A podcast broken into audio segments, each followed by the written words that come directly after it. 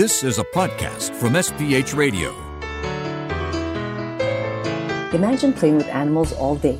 Cute puppies, taking dogs for walks, playing with kittens, throwing a ball of string at them.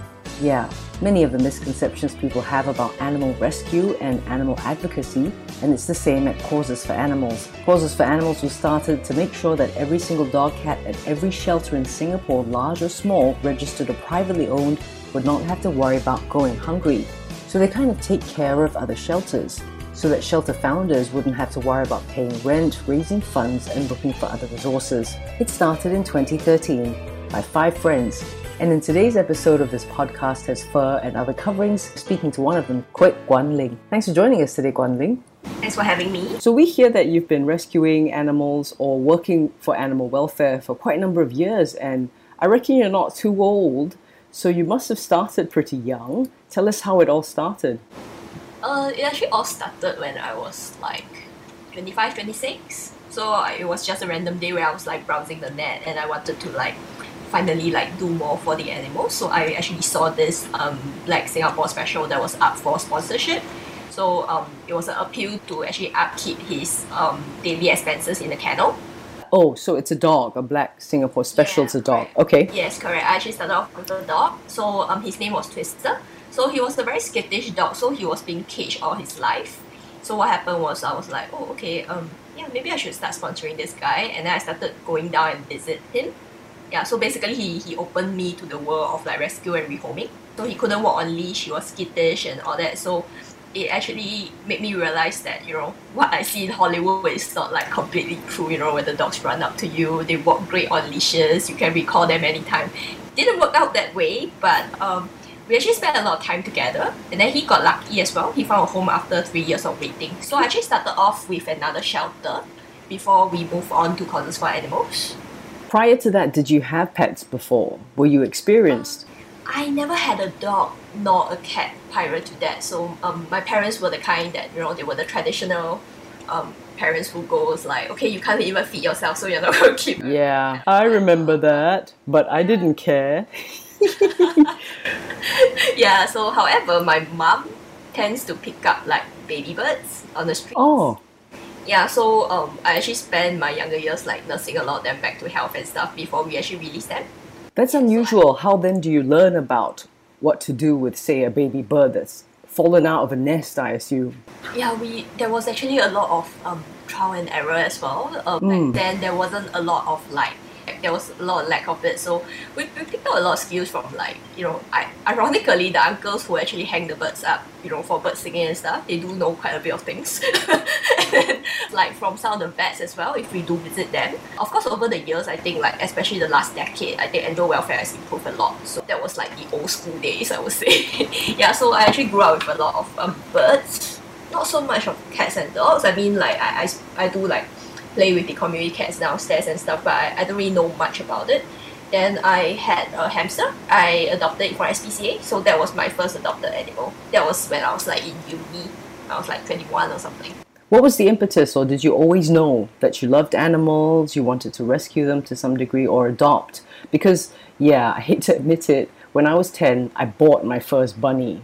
I didn't know anything. There was Yeah. literally no internet at that time. I don't even think we had a computer in the house, let alone Google, like you say. So I bought my first pet. I guess everyone is guilty of it to some extent. I, I would say. I mean, after all, like um, But did you always know as a kid that you loved animals and this was what you were going to do and wanted to do at some point when you could? I, I actually always loved animals, but back then, like um, as a student, because I live in the west, so a lot of shelters were actually housed in the east. So obviously, like you know, back back then, I, I had no idea how to get there as well. But but I was really interested in volunteering, so I actually started off volunteering for uh, welfare organization groups that are more human related. I would say with mentally disabled as well as like the Red Cross Home and all that. I actually started off with that yeah, but subsequently I realized that I, I still want to do a bit more for the animals. So when I was a bit more independent stuff, I started to explore this option as well. Mm. So, how do you manage your time? Because a lot of the times I think people have that intention. I want to help animals, but kind of life gets in the way, so to speak. I have to feed myself, I have to get a job, I'm so tired. That is the standard excuse, right? yeah. Well, I, I get tired as well. So, but I guess something's got to give. So you probably won't find me at a party after 11 p.m. yeah. I, I do lesser of of socializing. Uh, not like I, I completely don't, but there's a lot of self discipline that goes into it. Yeah, because on, on top of rescue work, a lot of people think that we do rescue work for full time, means we are paid to do this. Mm. So people do get angry when like, you know, we can't make it at a certain hour or certain day. But the fact is that I, I probably saw your email where I'm sitting at the desk in the office. Mm. So I, I, I can't like just, you know, just pack my bags and go. So um, a lot of people don't realize that we don't do this full time. We, we do it out of, you know, we need to take care of ourselves before we can like take care of other animals. So, you know, bread and butter issues is still quite important. Mm. So um, I guess a lot of things it has to do with the discipline as well as the passion. Whether you really want to do this, you just get got to start the first step, I guess. Which would be what though? Um, it, it could be as simple as in my case, I started off by just visiting a shelter because I was just curious about the dog that I sponsored. So uh, at that point, I, I actually didn't do much apart from like maybe washing kennels and trying to get get him to walk on leash and all that. Uh, I, I didn't start off with like immediately going onto the streets and start to rescue and all that. In fact, I only started doing that like in the past four years, I would say. To found, though, a charity, so Causes for Animals is a charitable organization. To found something like that takes a tremendous amount of planning and commitment, I imagine. When did that come about? Uh, that was back in 2012, 2013. So I actually met the rest of the team at another shelter that we all volunteered at. So there was this um, thought about doing a bit more for the animal welfare scene. Because everyone was a bit more fragmented, like I do my things and you do your stuff. We don't get involved with each other. Christine and the rest had this idea, like, you know, we should do a bit more. We should have like combined food drives, we should have combined vaccination drives. So that was how we actually started. What sort of planning had to go into it before you, you know, kicked everything off? the first thing, uh, the first most important thing would be the, um, of course, the location as well as the financial aspect of it, because like running a shelter is not, it's not a small sum. But um, over the years, I, I think um, they have built a lot of welfare and a lot of goodwill out of a lot of people. So people were very generous in supporting this cause. Yeah, so so we did get a lot of help at the start as well. Even up to now, like we, we do have a very good pool of donors who actually support what we do. So I think that that actually helps us in keeping things going as well. Is the ultimate goal to do this full time? Mm, I would say not really. Oh, so yeah. still going to survive on the lack of sleep and having a full time job, huh? yeah, because um, at the end of the day, I guess uh, if you do this full time, we, we don't want to get consumed by it as well. We, we have seen a lot of people who get so involved in this and they literally spend all their time, savings, and their entire life on it. Yeah, much to the displeasure of maybe their family. Family, mm. Yes, yeah. correct. So we, we do want to still strike a balance with that. I mean, we we try to save as ma- many animals as we can, but we, we can't save everybody at the same time. And yeah, I, I, we don't want to end up like, you know, we, we don't take care of ourselves and then we try to take care of other animals. It, it doesn't work out that way. At least for us, I think. So, kind of burnout. Yes, um, we don't want to hit that. I mean, ideally, I, I would love to like just do this full time, but practically speaking, I, I don't think that is actually viable in the long run. But possible if you hit the lottery or something. yes, which has not happened so far. so, so we, we just got to dream about it. Yeah, we tend to say that as well. Yeah. So there is that fear because, say, for example, as a radio presenter, at the end of the day, I get home, I just want to keep quiet. I don't want to speak anymore. So there is that fear as well that if you say did this full time, that you might get tired. Yeah, you, you get burnout and then maybe you, you don't really want to do this anymore. And that's something that we, we don't want it to happen as well. But I, I would say, of course, like we, we have seen a lot of people doing this full time and they seem to be doing well. So I guess to each of his own. I, I guess because with that limited amount of time, we try to do as much as possible as well. I suppose if I do this full time, I might not be that productive. Mm. I'll be like, oh, I have the whole day ahead to do all this. so, yeah, I, I guess it, it helps. It, it drives us to do things a bit more efficiently as well. So here's the controversial question, Guan Ling. Are you a cat person or a dog person? Whoa, this is tricky. Uh, don't want to offend anybody. Uh, I would say as a person, I'm more of a cat person. I, I would say. Jing, Yeah. jing, jing. Yes, but it doesn't mean I hate dogs. You know, I mean, after all, I started off with dogs. I still love dogs. But in terms of like my lifestyle, I think a cat suits me better. Mm.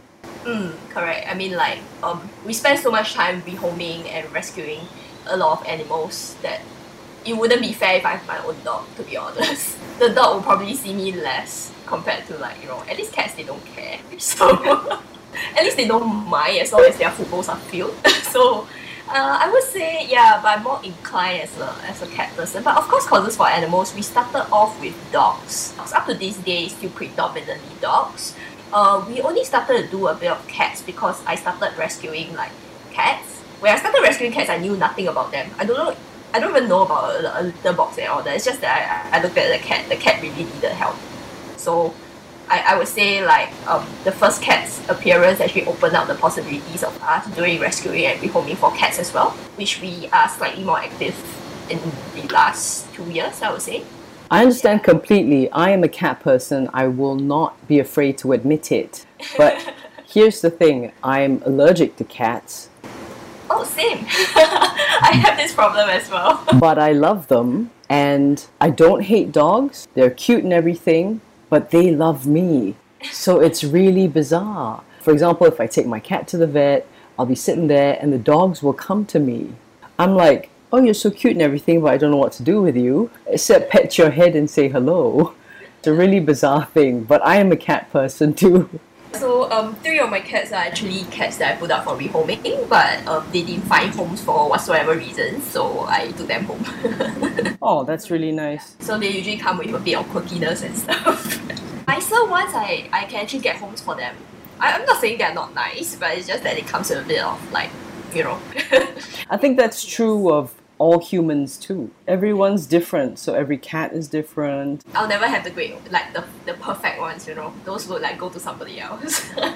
Oh no, I feel the same way. I'll have all this envy when I look at videos and stuff. How come this cat is so affectionate? How come this cat does that? My cat does nothing but yell at me all day. Cat envy. yeah, I know, right? Can relate to that. So have to learn their sort of gestures instead of Yeah. trying to impose what you think love should look like. Yeah, we, we work with a lot of dogs, um, predominantly dogs as well. But precisely because I work with them, I understand that my lifestyle wouldn't be able to accommodate to them. It wouldn't be very fair to them as well. Mm. I I would say I think it makes me happier when I put them into good homes. For people who want to volunteer more, we talked a little bit about it earlier, and you said discipline's a really important thing. What other kinds of advice do you have for people? Um, I would say give yourself a chance and sign up. I, I guess a lot of people they browse the web, they see a lot of animal welfare groups, and then they they, they want to come in to, to like come and volunteer. Um, but a lot of them just stop at that. Like they want to do it, but various reasons stop them. They they, they want to go shopping on the weekend. They want to do other stuff. Or probably the expectation and the reality is a bit different. A lot of people have this idea that oh, I'm coming to the dog shelter to play with dogs. the the fact is that it's very physically demanding because the, the first and the most important thing that we do in the shelter is to clean up the place. Mm. So when a lot of them come in, they had a shock. They're like, oh, okay, I don't even do housework at home, so what do I do with this? So I, I would say give yourself a chance and sign up and see how it goes. I, I mean, I, I didn't start off being really professional at washing kennels and all that as well. It takes time, so I would say like give yourself an opportunity, be more open-minded about it. Some people might be put off with the need for long term commitment. we actually run an orientation prior to um, uh, of course that was like pre circuit breaker uh, we do run an orientation for all the volunteers to show them around and tell them about what we are doing over here so if they think that okay um, after this whole orientation there's something that they still like and they think is something for them they can actually sign up for like two sessions to see if this is really something that they like to do in the long run before they commit in the longer run. At the end of the day, um, everyone is a volunteer, so there is no like obligation that you, you must like commit for for a good six months. And ideally, if if you really love what you're doing, we, we do love having all these volunteers coming back. Yeah, but it's, it's more of giving themselves a chance to try out as well as giving us an opportunity to see if if that's something that's suitable for them as well. What other kinds of misconceptions do people have about you guys as uh, animal welfare groups, as animal rescuers? Because you're slight, aren't you? And it's quite physical, you were saying, the work that you do. Uh, yes. I, I do get some kind of funny looks sometimes, you know, when, when I, I, I pass them a dog and say, okay, this dog is rather strong, so, you know, you gotta hold on tight and all that stuff. And they look at me like, how have you not flown away? yeah, and then they're like, it can't be that strong if you you're fine, you're still here. yeah, that's something that we, we, we train over time. I, I didn't start off like being able to like carry dogs that are huge. Yeah, but it, it gets better over time, I would say. Just like a lot of things in life, you, you just get better as you keep doing it. A lot of people think that we are human haters. like like we, we work with animals because we don't like people there's some truth to it, I guess, but um, it's not completely true as well. At the end of the day, we can't avoid working with people because at the end of the day, we, we do want people to adopt our animals. A lot of people think that we want to work with animals, or some people want to work with animals um, because they don't want to deal with people. We do deal with a lot of people, and the kind of people that we deal with can be on both extreme ends. We see the best of people, but we see the worst inside of them as well. Do you think that's the worst part of the job? When you deal with difficult people? yes, when we deal with irresponsible people, it can be quite tough. People who return us the pets after a couple of years because they are moving away or they just got tired of it or something new comes into their life and, and the dog or the cat doesn't fit in anymore. So that's the worst part. I mean, on top of the fact that sometimes we do watch some animals, they slip away from illness or abuse, but we are not able to do more for them. That can be quite frustrating as well. We, we deal with like um, a lot of people be it adopters, be it people that we meet in adoption events, because people still have a lot of misconception about Singapore specials. They still have a lot of misconception about adoption. They think that only bad animals get put up for adoption. That's why people do not want them. Yeah, or like street animals are, are feral and fierce and dirty and, and they bite. Yeah, that's that's one of the most common thing. Whether we like people or not, we, we still have to deal with them. that pretty much answers the question, Guan Ling. What's the best part though? Oh, that that would definitely be when our animals go to good homes. I guess that makes everything worthwhile, and that's the reason why we keep going. Yeah, despite some setbacks time to time. I, I guess that's that's the end result that we always want to see. All this time, coming close to I'd say almost 10 years, causes for animals, what case has stood out to you the most? Why do you remember it? Wow, that's a lot though. I, I would say cases like cases like Along who was being hit by a vehicle. In fact, some dogs that they are hit by a vehicle, they might have lost a leg, they might have lost some body parts and stuff. They don't look very perfect in their ways. But we are surprised the amount of people who actually come out and actually tell us that hey, we want to adopt them, you know, despite their imperfections.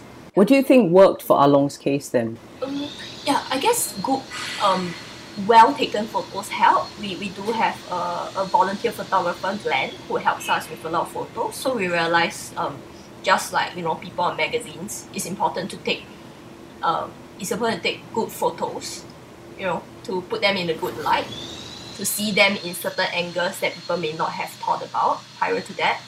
The whole idea is to make them look more rehomable and adoptable. So it's a bit of marketing involved as well. Do the hair. yeah, it's, it's quite important we realize. So yeah, corporate skills does come into it. So yeah, it's important to continue working. so we, we do find like good pictures really make a lot of difference. Of course, social media engagement plays a very big part as well. It, it always surprises us when when people come out and say, oh, we like that senior dog, we, we would like to take her home. Um, or, or dogs like, he lost a leg, you know, and then they're like, oh, it's okay, he looks great. We will love him, you know, love to take him home as a pet dog. And a lot of them lead really good lives. I wish we heard more stories like that, Guan Ling. Uh, we, we make it a point to share some of these like happy tales uh, on our Facebook page as well, so that people are aware that you know these these animals actually deserve a home. They, they can find good homes if you give them a chance as well. I, I think some of them lead better lives than much my envy. That's what my mom's always saying to my cat Your life is so much better than mine. yeah, when, whenever I, I get like updates from adopters, I'll be like, wow, I want to be adopted as well. Well, Guan Ling, it's been an absolute pleasure speaking to you today. Thank you so much for having me. Best of luck with everything at Causes for Animals. Thanks for having us today and sharing the things that matters to us. this podcast has fur and other coverings. Is a production of SPH Radio. It's hosted and produced by Howie Lim from Money FM 89.3. You can also find us on iTunes, Google Podcast, and streaming on Google Home.